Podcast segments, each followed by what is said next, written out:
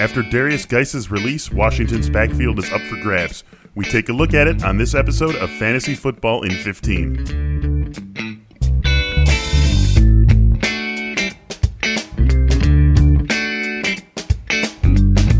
Hello, everyone. Welcome to the start of another week. Thanks for kicking off your week with us here on Fantasy Football in 15. I am Michael Beller, joined as I am for every FF in 15 episode with uh, Derek Van Riper. DVR, what's going on, my man?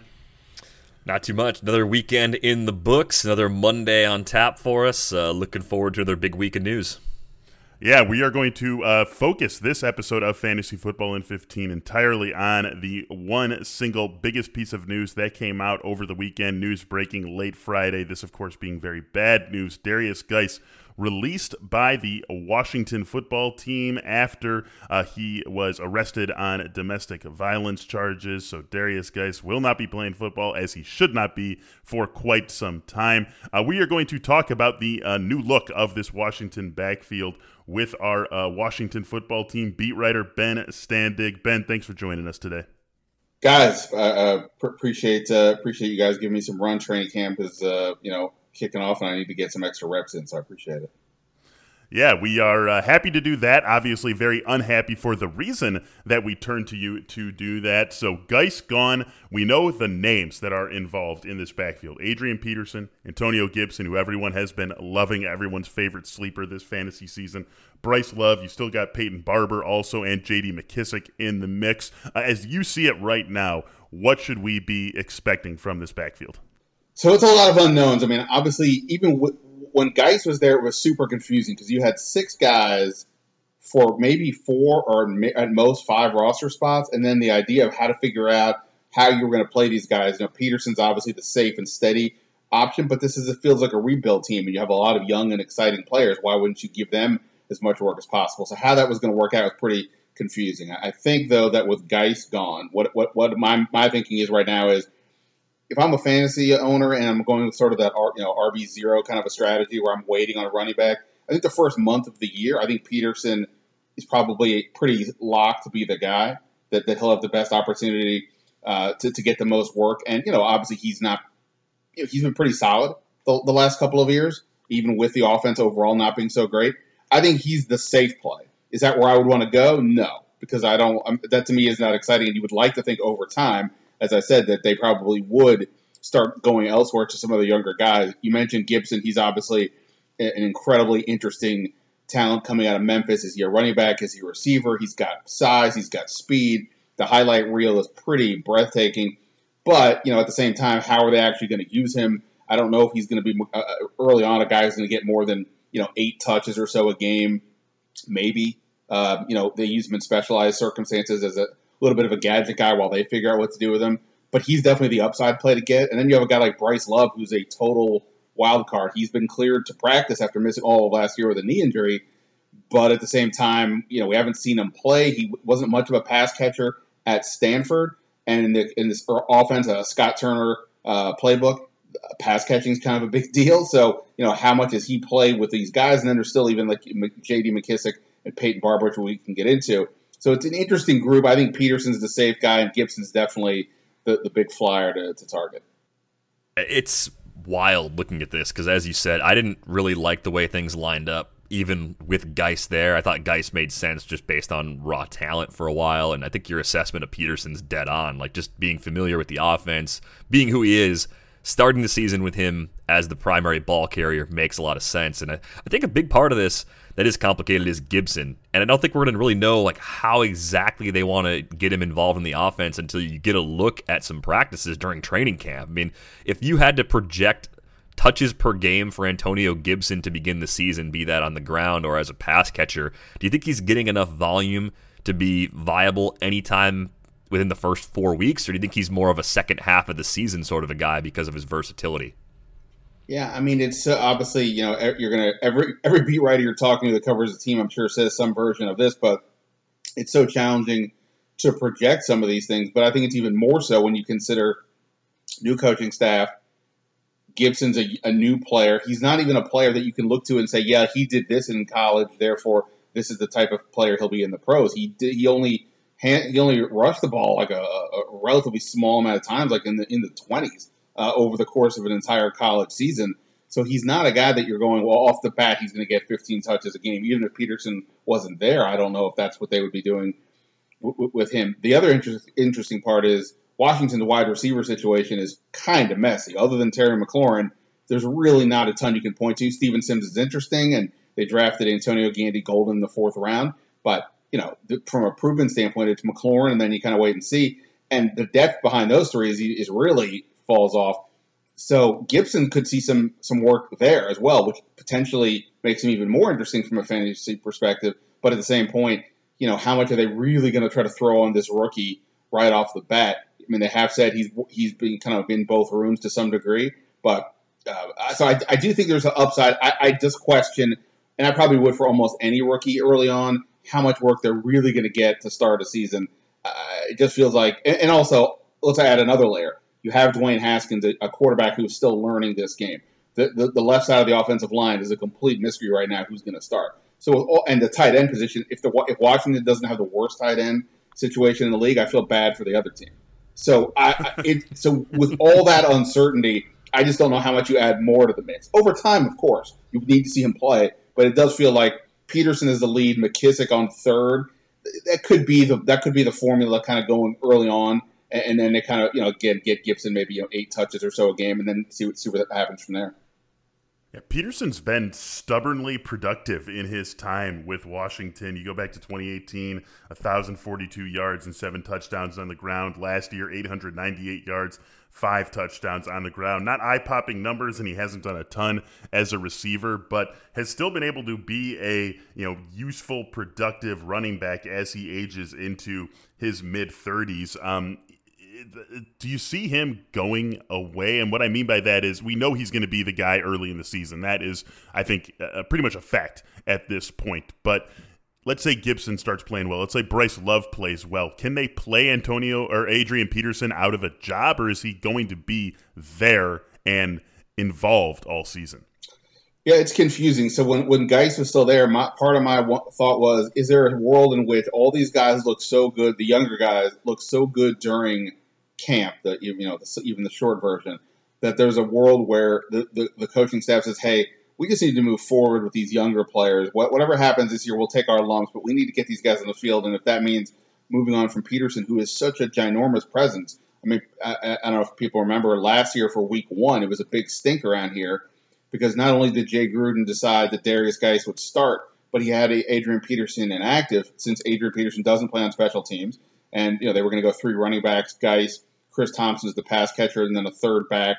Was it Wendell Smallwood then? I don't remember, but I think a third back to uh, to be sort of the special teams guy. And that became a huge stink. Of course, Guice gets hurt in week one, and then Peterson's right back in the mix and never leaves. So if they, if we reach a point where Adrian Peterson, this legendary Hall of Fame running back, like you said, they're like, okay, we've seen this. We want to get Gibson more involved. We need to get Bryce Love on the field. Peterson's going to have to sit, and then if he sits, then do you keep him inactive? I don't know. We'll I don't know where Ron Rivera's stomach is for that type of thing. I'm not saying it doesn't exist, but it probably, if I had to guess, it probably is going to take a lot for that to happen. Um, I, I, think Peterson's probably around a bunch. I, I will add this: I interviewed Ron Rivera one on one a couple weeks ago for the Athletic, and one of the questions I asked him, and I used the running backs as the avatar essentially for him. What's the mentality between you obviously want to win games? I get that, but you also talk a lot about culture. You have a lot of young guys on this team how, how much how important is it to establish what you guys are going to be moving forward, even if you take some lumps now? And he basically said that in terms of the running backs, he was fine with whoever started, but that for him, he wasn't worried about winning early. He was worried about doing the right thing early. Uh, I, I, think that kind of cuts both ways here. I think Peterson is probably doing it the right way early, but eventually, I think they will probably, if I had to guess, they would lean towards the future and, and establishing what they're going to be going forward. If you want Scott Turner's offense, that's not Adrian Peterson. It's a that's a Christian McCaffrey type back, which I'm not saying Antonio Gibson is McCaffrey, but they have made the comparison from a style standpoint. That's the guy they want in there in terms of what this offense can be. So over time, I think Peterson fades off, but that's all relative to how much these young guys develop and kind of where they are as a team.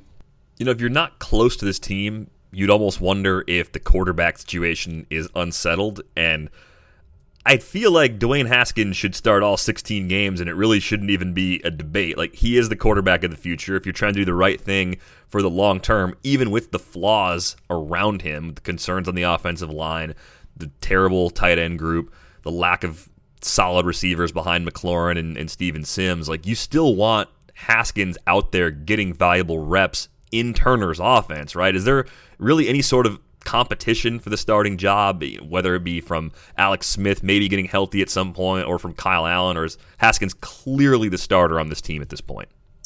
Well, I'll put Alex Smith off on the side for now. Uh, I think it's I think the overwhelming odds are that Dwayne Haskins, you know, starts week one and plays all or at least the vast majority of the season. I, I think that when Ron Rivera came to Washington, he basically, without saying this, and he effectively confirmed this to me in the interview that I mentioned a minute ago, that you know he came in, he basically laid down a challenge to Dwayne Haskins. I get it. You were the first round pick. You were a big deal at Ohio State. You're a local kid in the DC area. You know, you played high school ball in the DC area. And there's a lot that goes into all that, whether that's pressure or maybe even you thinking, you know, you're kind of the man because of all that. And I just want you to understand, I don't really care about any of that. Um, I, you know, Ron Rivera talked about a quarterback competition very early on. We all thought that maybe meant Cam Newton, perhaps, or you know, maybe I didn't really think they would draft somebody, but you'd bring in some veteran. Uh, they ended up bringing in Kyle Allen, who was a quarterback for Carolina the last two years. He started what 12 games, I think, last year when Cam Newton got hurt under Rivera. Kyle Allen's obviously not a, dynamo quarterback, but he's the, by far the most experienced quarterback in this system. And I think he gives Rivera a fallback. If Dwayne Haskins doesn't do what he wants, he has somebody he knows that'll play and at least simulate the offense to the way that they want it to go. But I think the good thing is Haskins did what they wanted him to do this offseason.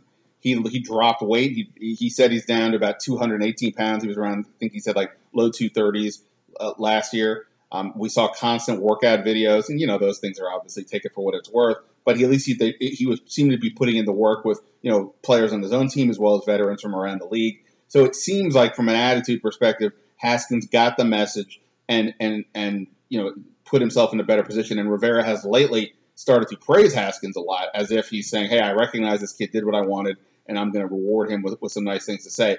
All, all, that said, I think they do like Kyle Allen, and again, in this whole shortened offseason, if you had to win a game today, Kyle Allen would give you the best chance in terms of the playbook. I mean, he knows it.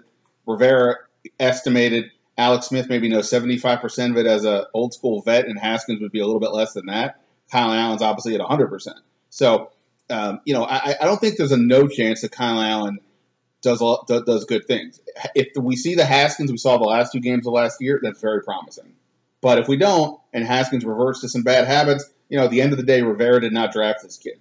I think they do want to see how it plays out. They need to know if he's the guy, and that's why I don't really buy into the Alex Smith part of this equation. I don't even know how Alex Smith ever passes a physical, let alone gets back on the field. But even if you do, I, what's the upside of playing him other than it's an amazing story? You need to see what Dwayne Haskins can do. So to me, I'm with you. He would be the guy I would keep using. But and I think that's the more than likely chance. I do think though there's a chance Kyle Allen could play the Alex Smith part. Let me see him pass the physical first, and then we can go from there. All right, one more look at the running back position before we wrap things up here on this episode. All you got to do is go back to 2017 to find Bryce Love at Stanford running for 2,118 yards and 19 touchdowns. Uh, this guy, if he comes out after that year, probably has an entire different story to the start of his NFL career. Of course, we know injuries have really hurt him since then, but what do we think we're going to see from him in those first two or those only two weeks of uh, of training camp that we have looks at players before the season gets underway? I, you know, I, re- I really wish we knew. I, I mean, it's a huge mystery. You know, it sucks coming on a show like this. You guys are turning to people like me as to be the quote unquote expert for what's going on, and all I can say is, well, I don't really know because we haven't seen squat. But he, in his case, it's really important. Sure, he passed his physical, and that's great. But what does he look like? Does he look like the guy who's got the same moves that we saw at Stanford? Is the cutting there, the speed, the you know, the elusive plays? Uh, you know, is he a playmaker? Uh, if, if, that type of running back is there, wow, this, this could be a really impressive group again for the long haul with him as sort of the early down back and Gibson is maybe the, the passing, you know, more of the passing down guy. But I don't, I don't know. At least I think though, with Guice out of there, th- there's now definitively a space for him on the roster, and there's and, and they still have some time for him to, to, to, work his way back in with Peterson there, with with Gibson, with me, Peyton Barber. Certainly not an exciting player, but you know a, a, guy you can you can plug and play if, if need if need to. So I, am super. Bryce Love is maybe the, the one guy I'm like mo, almost most excited to see because it's just been a total mystery for for a year. And you know, if we're talking fantasy, uh, you know, I don't know. Maybe there's a dart throw late in a, in a redraft situation, but probably not just because you know there, you have got some other guys. But I definitely think he's fascinating. I wish there was a preseason for sure for a guy like him so we could actually see him on the field. But you know, hopefully seeing him in practice, we'll at least get some sense as to what you know if he's more than just a guy who's active, that he's actually still got some of those moves. Yeah, those uh, two weeks across the league where we are getting some padded practices really going to be our only window into some of the more interesting situations across the league. And of course, now with Derrius Guice getting his justified release, Washington's backfield falls into that conversation as well. Ben, thanks again for joining us today. Guys, I really appreciate it. Uh, thank you so much.